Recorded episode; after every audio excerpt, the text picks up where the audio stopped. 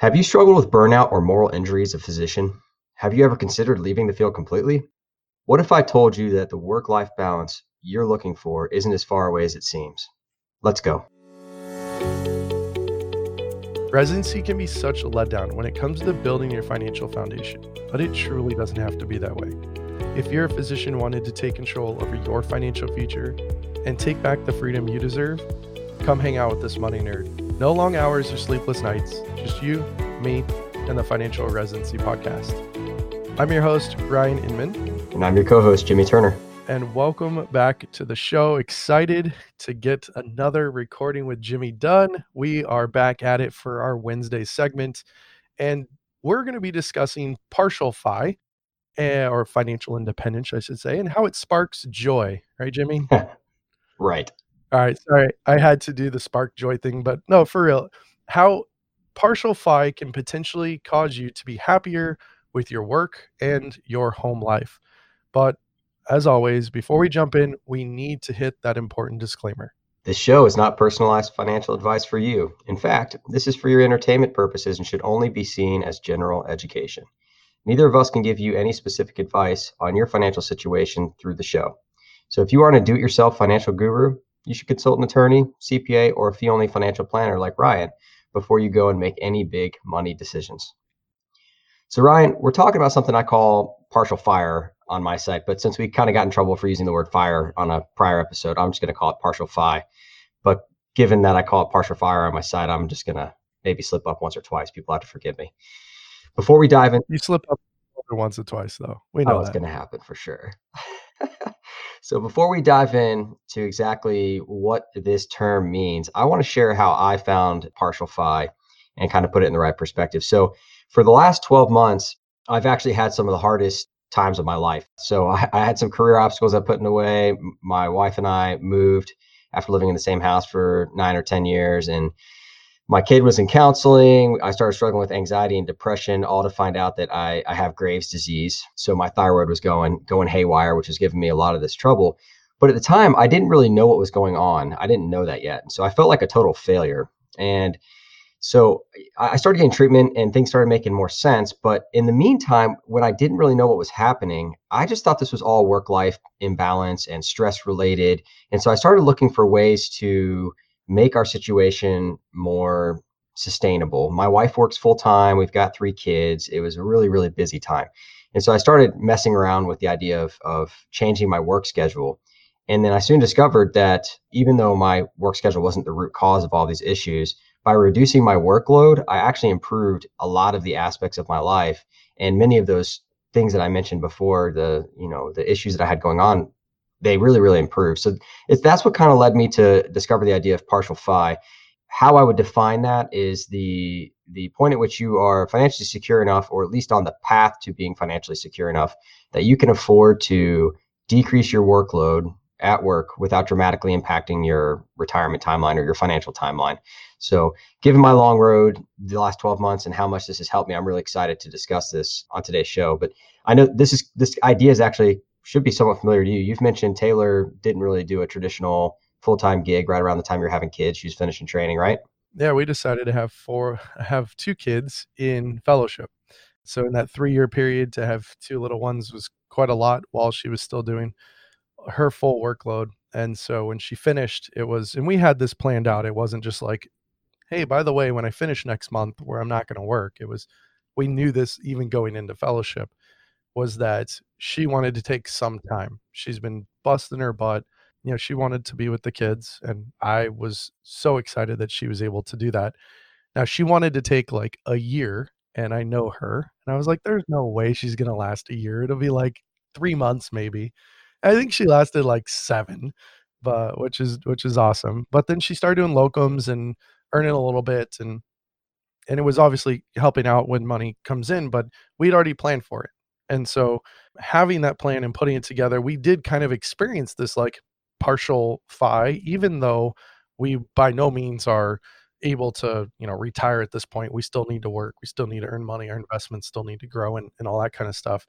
But in the beginning part, we were very diligent with saving and, and understanding that this was our plan. And that kind of fueled our purchasing decisions. It fueled what we did and how we interacted with not only like ourselves but with money and and our external our, our external habits and things. So it, it it's that goal was what fueled kind of everything as we were progressing through but it, it's an amazing thing. I, I wish we could do it now more permanently but taylor found a job that she loves and i don't think she would go partial FI at this point. Yeah you know and i think that's an interesting an interesting thing two points. One being that you have to take care of getting your financial ducks in a row first, right? You have to have made some solid financial decisions and truly have a plan. And so I couldn't have done this out of the gate either. You know, we came out with a couple hundred thousand dollars in student loans, we had a couple of car loans, and so our fixed expenses, you know, just from that stuff was was higher than,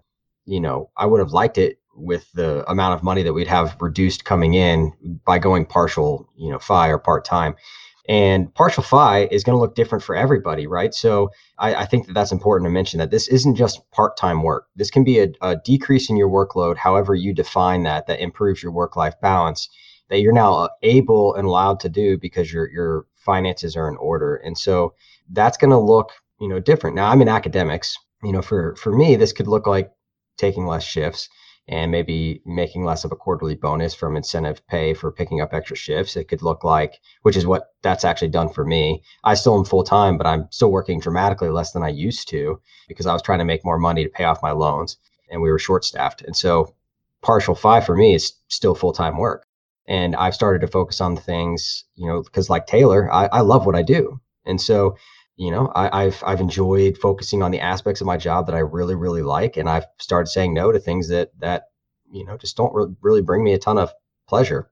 Yeah, and if you didn't, let's say, love what you do as much as you or let's say Taylor does, it, it by doing partial FI, it would allow you maybe to have other hobbies or pursue something else that is near and dear to your heart, even if the monetary reward isn't in line with like the highest and best use as i put it in, in quotes right? Because nothing is probably going to pay you more per hour than being a physician. You've trained so long for that but partial five you've got your ducks in a row you've got your plan put together and you're able to do that it might allow you to experience a different line of work or diff- additional income stream and it doesn't have to be as lucrative if you will as working as a physician because you can afford it and and it allows you to go and kind of recharge your batteries in a different way and work through and experience something different too. Yeah, and, and I'll say that that's actually been something I've been trying to focus on a lot lately is looking at the positive side of things and and being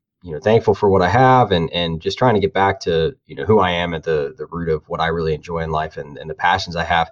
And with more time that I've had away from work, I've been able to do that. Like I'm I'm reading books again. I'm hanging out with my family more. I am you know, enjoying those things that you're mentioning and picking up hobbies. I've thought about brewing beer again. Uh, I used to brew beer before my my second kid was born. I haven't done that in six years.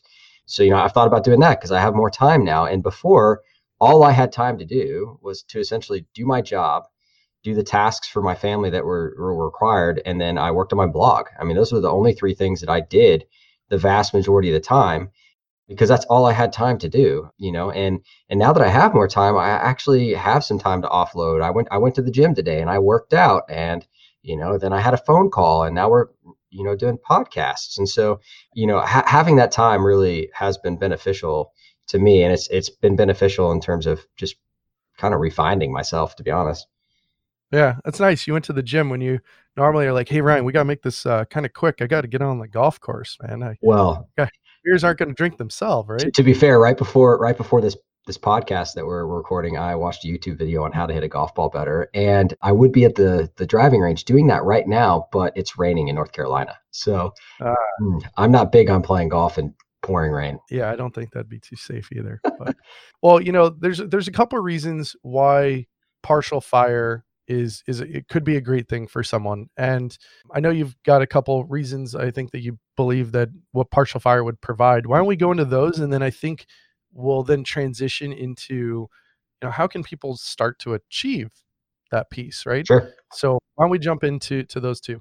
Yeah, so uh, obviously a lot of my writing and speaking comes at all of this from a, a space of how to prevent and deal with burnout. And so um, some people look at fire financial independence retire early as a as an escape hatch to and i've written about that myself before to basically leave medicine because the job isn't what they thought it would be.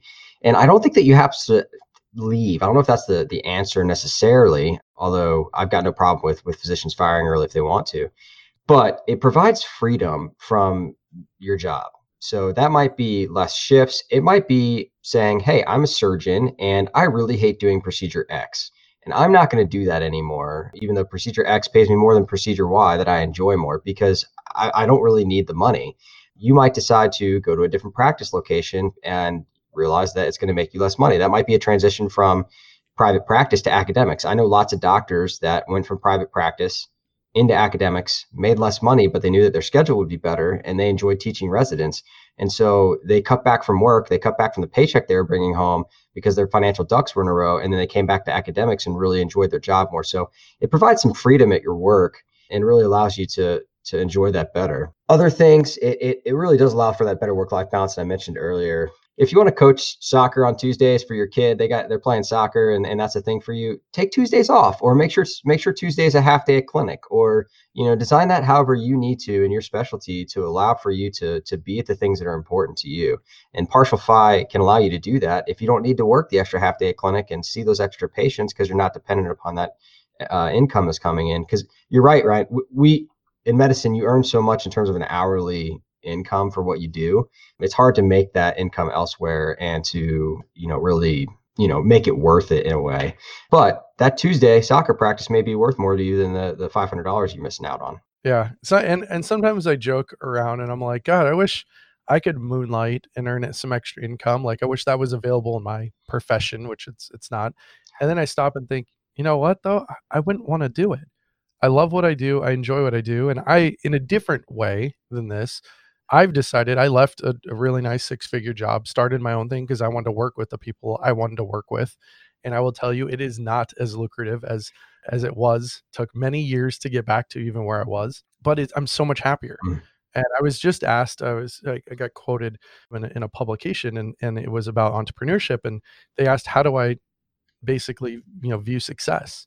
And to me, it was uh, you know I want to be able to be there for my kids the you know I do pickups and drop offs, and I, mm, hmm. Taylor helps, but like I I enjoy that.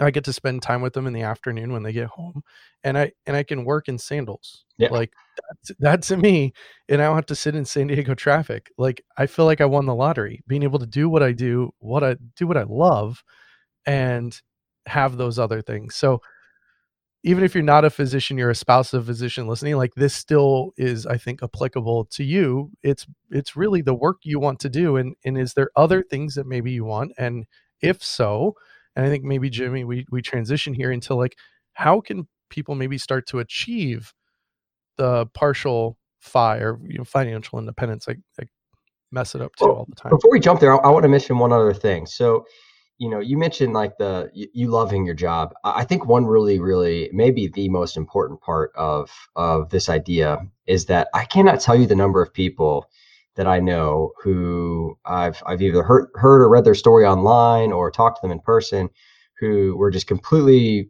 just burn out to the core at, at, in their job they took some time to reflect on that they either took a sabbatical they took a month off they you know started taking you know tuesdays off or whatever reduced their workload and fell back in love with medicine because they had some time to refresh and renew away from the grind and so when you talk about loving your job a, a lot of time it's really just an imbalance issue and so if people could just take some more time to to have things outside of work have some time to do things outside of work. I, I just know so many people that have fallen back in love with medicine, even even if they were just super crispy. So I think that's important to mention. Yeah, it's really good perspective on on that because and we've we've seen the same thing with some of our clients that we're working with that that you know a little bit of just per, it's a different perspective, right? And then we talk on the show about like a mindset around money and changing that over time and hopefully every show like whittles a little bit away and eventually you know this is you're creating different habits and more positive things but yeah the perspective is different and and uh, as, that was really good insight yeah so in transitioning into to ways this this could be practically applied because you know we don't want to talk about just things that are up in the clouds just practical advice ways that you could find partial FI So I've got a few of them to mention. One is that you can reduce your FTE. So you could, if your job or practice allows you to cut back to 90% or 80% and and work a little bit less. You're working more than full time, then I guess you could cut back to full time, which is kind of the move that I took. And that is obviously going to be accomplished by living within your means so, in other words, the income that you bring in is going to be reduced because you're working less. And so your living expenses have to be within that limit. And you, of course, need to, to check all the boxes financially by talking to your, your financial advisor or working through a plan yourself and and making sure that you know you're still going to have health coverage and, and benefits and that your savings goals are still going to be met because you're that might be reduced with matching going down so on and so forth so reducing your FTE is the the, fir- the first way to to go about this. The second idea is to the I mentioned earlier, focus on the aspects that you love. So this could be getting rid of procedure X, like we talked about earlier. In academics, this might be your focus on things that provide more freedom for your free time. So if dropping your kids off and picking them up is really important to you, then maybe you shift more towards research or towards teaching or administrative work that provides you a more flexible schedule and would allow you to accomplish your work goals and your life goals at the same time. So, you know, that provides that that balance. But perhaps my favorite way that I've kind of instituted this mindset is my hell yes policy. Because who doesn't like saying yes? Yeah, I, I was actually poking around on your site and and saw that, and I'm happy you're bringing it up because I definitely I had a little note for myself here is like make Jimmy talk on his hell yes policy, and so I'm curious like how did you think of this? Well, I guess tell everyone what it is, and then tell us kind of how you, the thought of it and how maybe they could implement it. Yeah. So a hell yes policy essentially involves anytime that someone asks you to do something else. So an additional commitment, a new committee, or a new meeting that you have to go to, or an additional shift that is now being open that they're asking you to work. And basically, the way that it works is is now that now that I'm in this position, I don't say yes to anything unless it makes me say hell yes. Like I'm thrilled and passionate about what you're asking me to do right now. So when they asked me to create a personal finance curriculum at the medical school, I said, hell yes, that's exactly what I want to do. That's where I want my career to go. And I want to, you know, make that my make that my mark on medicine in a way, you know, how we educate our trainees. When someone asked me to be on a committee to do peer review stuff on cases that have gone awry in the OR, I said, "Oh, hey Jimmy, you know this this would really fit your skill set, and I think that you'd be really good at it. You know, you, are outspoken and opinionated, and you'd be honest with people, but people really trust you. Would you be willing to do this?" And I said, "No, I'm not. Yeah, it's because it wasn't something I'm passionate about. It's not that I wouldn't be good at it. I just that's not what I wanted to do, and so it didn't make me say hell yes. So I said no. And the the way that that came about was I actually had a couple of opportunities kind of pass me up and I was getting burnt out. I had all this stuff going on. And I realized that the more I was adding to my plate, I was I was just making everything so much worse.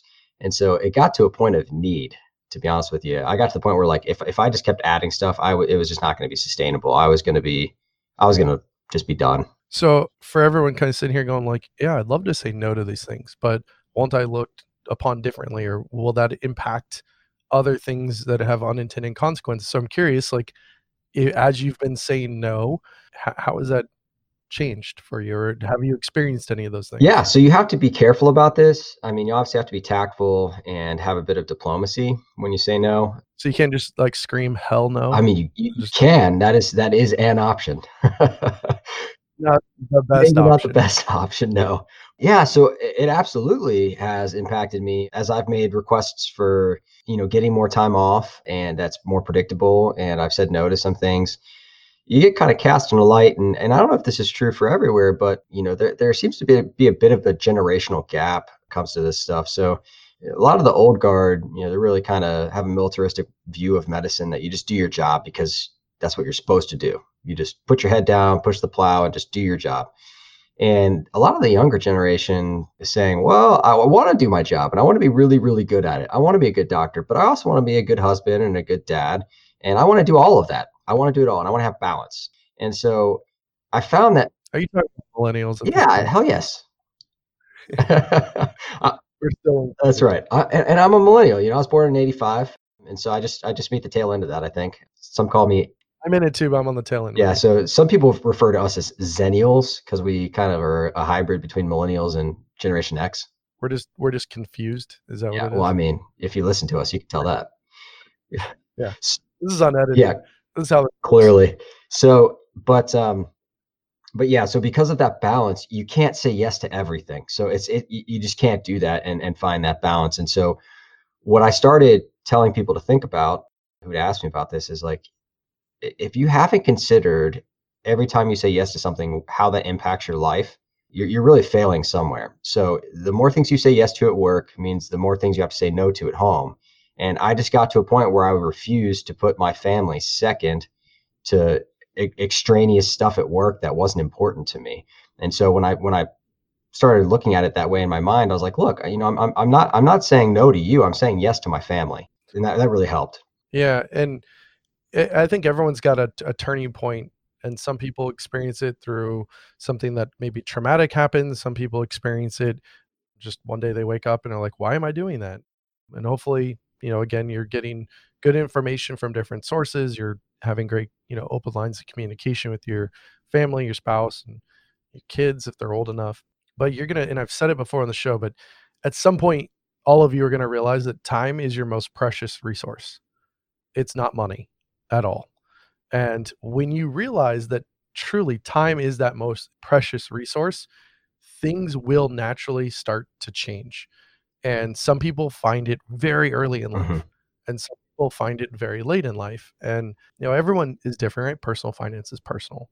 But hopefully, as you start to figure out how precious time really is, this might kind of ex- expedite this this decision of you know should you look at something like partial fi or not and, and honestly that's why i say it all the time on the show like i'm so appreciative of everything that you know when listeners you guys are here listening to us mm-hmm. you're calling in like t- I know it takes mm. time and i know how valuable time is and that's why i'm always saying you know thanks for coming thanks for being here it's why I'm, i try my absolute best to respond to every single email because you took the time out of your day to not do something else but to communicate with us or someone in the community and it's so important so again you know th- thank you for that as well completely agree and and you know i think that one of my favorite quotes that kind of helps encapsulate this idea is actually from uh you know the dalai lama and i guess we can transition into our journal club after that but i i just think this quote says it all so i'm not going to say anything else he was asked what the most surprising thing about humanity was, and this is what the Dalai Lama said. He said, Man, because he sacrifices his health in order to make money. Then he sacrifices money to recuperate his health. And then he is so anxious about the future that he does not enjoy the present, the result being that he does not live in the present or the future. He lives as if he is never going to die and then dies having never really lived.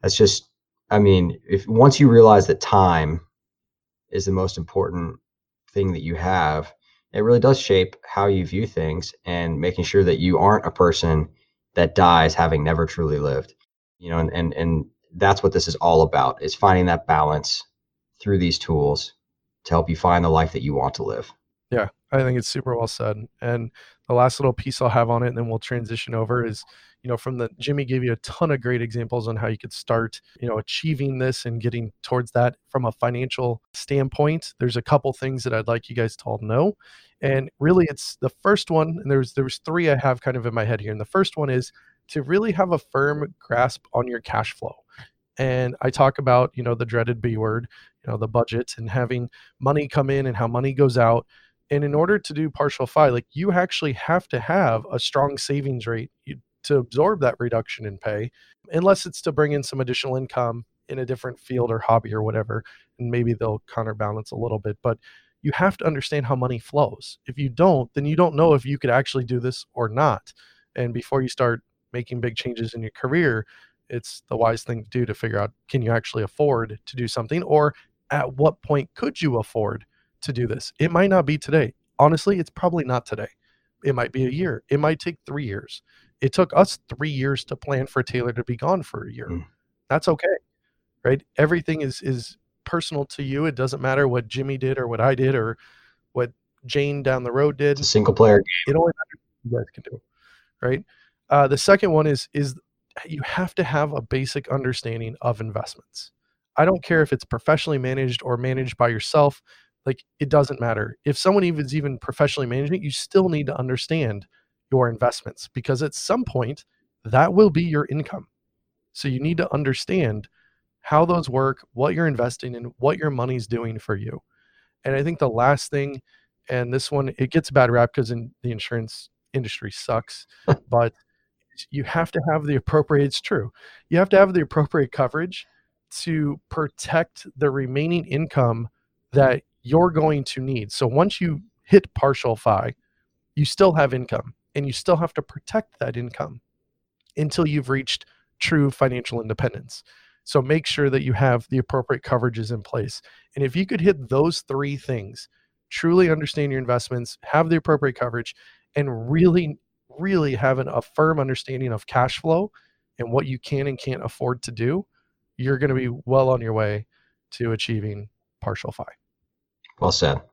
All right, joining in our segment for the Journal Club, we're going to be discussing an article that was posted on the site Smart Money MD titling Plateauing Net Worth and Lifestyle Inflation. And in it, the author, Smart Money MD, discusses events that can cause your wealth accumulation to plateau. And I think he does a really, really great job breaking down early career, mid career, and late career physicians, like where you're at in, in your career, and some of the things that could occur during that specific point. While early in your career, you have time on your side. And this is where you, hopefully not, but you can make big mistakes. And many of them will just be handled, and I put that in quotes, just because of the length of time you have to continue to earn income. And while it's obviously best not to make those mistakes. And hopefully, all of you listening are not making some of the big ones, like you know, buying too much home or purchasing whole life insurance from a fake financial planner, or just being an ostrich when it comes to you know your student debt, even down to you know our dreaded B word. But I think Smart Money MD said it best, and I'm going to quote him real quick here. Many mid career doctors end up plateauing their savings rates simply due to life changes or letting the reins loose a little too soon. This is where we are at the most risk of plateauing our net worth.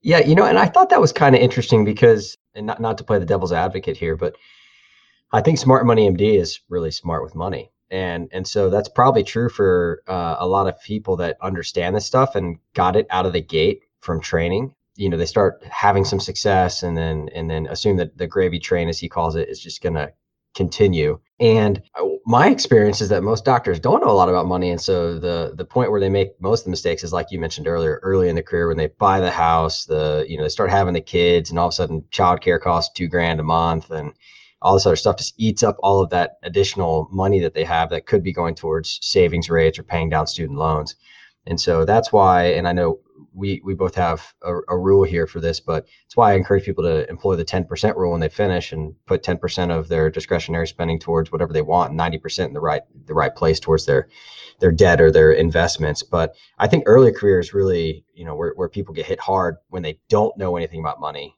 and mid career is probably true for for those of us that have figured this stuff out early.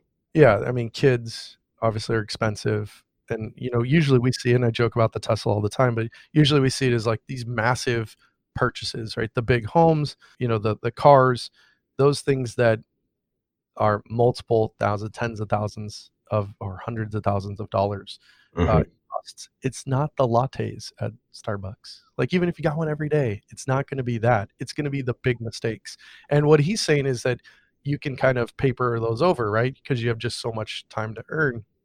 But I definitely agree with your observation is that the majority of the mistakes we're seeing is is really in that early career piece and i see a ton of mistakes with student debt and it's mm-hmm. mostly people are the ostrich right? They toss their head in the sand and are like oh i'll figure it out later so true. like uh-oh i've been in forbearance for five years and that balance is half a million dollars now like uh-oh what do we do? Right in his article, The Late Career Physicians, he basically said if you have a well thought out plan, not much can harm it other than economic recessions and obviously selling during market volatility would be wouldn't be a, a really good thing to do either.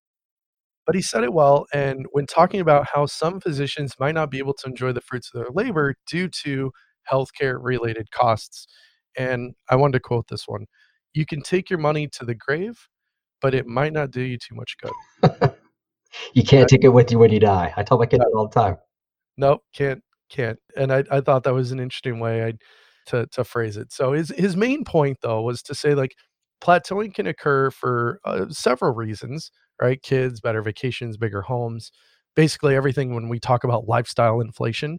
And it's natural to have some inflation in your lifestyle, especially sacrificing so much during during training. And as he puts it, you know, what's important for doctors to realize is many of us are okay with working a full career despite early retirement being the hot trend. Just make sure that lifestyle changes that you make don't have you overextend into your golden years. So we're going to make sure that we tag our friend Smart Money MD on social media so you can find this article quickly and easy. Definitely think you should take a look at it. It was it was re- done really well. And that is of course if you're following us. So make sure you follow Jimmy and I on social uh, at financial residency and I'm still working on Jimmy to change Just this search physician philosopher. You'll find it. I'm there. eventually. See if I give him enough shit, he'll eventually change it. Mm, So if you aren't following us, you know what you need to do. Make sure you follow us. So have a great week. Thank you guys so much for your time and being here. Hopefully you enjoy our episodes uh, that we're putting out, and we will see you on Friday. Cheers. take care.